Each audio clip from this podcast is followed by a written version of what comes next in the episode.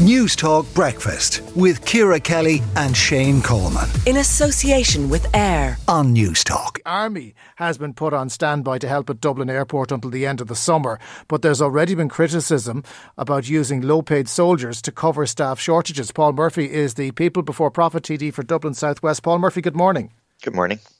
Um, you don't think that Dublin Airport should bring the Army in? Why? I don't. Um, the reason that Dublin Airport is in the crisis that it's in is because the pandemic was used to slash the number of workers and to slash the terms and conditions of the workers that are there.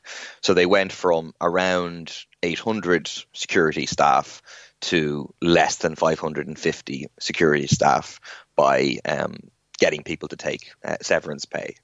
Um, and they haven't been able to in the context of aviation returning.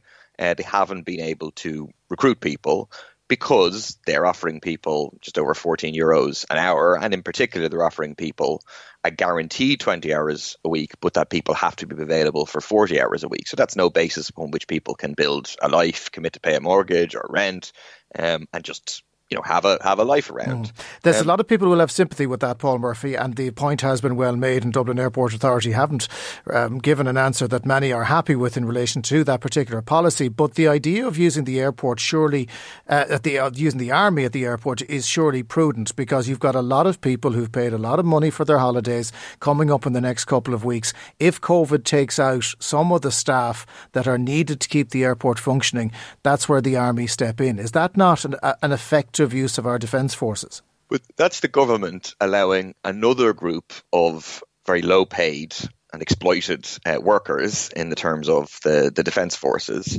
to paper over the problems at DAA and to allow DAA to continue to operate on a less than adequate staff number so that they can save money.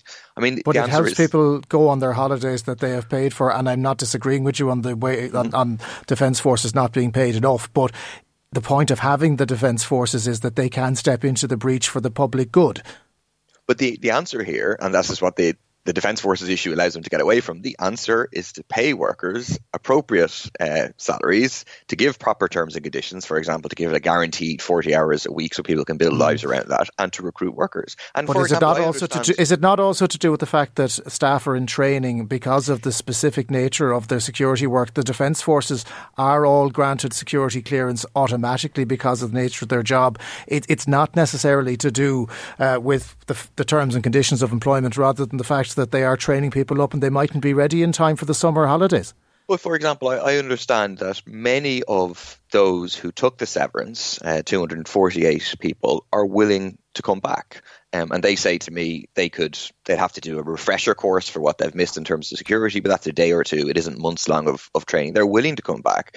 And at the moment, DAA is saying no, they don't want them back. In fact, Dalton Philips, the CEO, who's on hundreds of thousands of euros, told the Oireachtas committee that, oh, well, those people left voluntarily. We prefer to go through the new pipeline. I don't understand why the previous staff aren't being uh, brought uh, back in, given that they are trained up and given that they could ensure that we have, you know, sufficient staff there, um, so that if people are hit with COVID or whatever, that the, the, airport is mm. continued. What what what is the appropriate use of the defence forces in, in your context, in, in in your mind, given that this isn't an appropriate use of them? What what crises should they be used for that would be acceptable to you? Yeah, I, I, think the kind of things you see the army doing domestically in terms of uh, flood and disaster uh, relief, like that's an obvious thing that makes sense for the army to step in. But where you have a company, and the problem with DAA, it is a semi-state company, but it's being run on a commercial uh, basis in a very poor way, in my opinion. Um, the army should not be used to replace workers or in this case to replace workers and to continue to allow a company to underpay workers to mm. continue to offer poor terms and conditions. But what about the what about the workers, workers, who have paid for their holidays, who've waited three years to get away, who may end up missing out on those holidays as a result of there being short staffing at I, Dublin Airport? What do you I, say I, to them? I have all the sympathy in the world, but the, the answer was really simple. The DAA, instead of relying on the army, need to actually recruit sufficient but they, staff. But the point is that they can't do that because well, of the fact that they need to be trained up and they're not going to be trained up in time. But I'm, I'm telling you, um, and I've spoken to them, um, because at the time, throughout the course of the pandemic, I raised again and again and again in the Dáil a warning about what was going to happen because I was in touch with many airport workers. And I've talked to those workers recently, and they have said they're willing to come back. They'd be happy uh, to come back. But, but is the there moment, not a tax implication for their redundancy if they come back to the employer that they took a package from? There, there could be serious tax implications for them if they do that. What I understand, is, but I, I, could be wrong on this, that the tax implication is slightly different because it was severance as opposed to uh, redundancy uh, pay.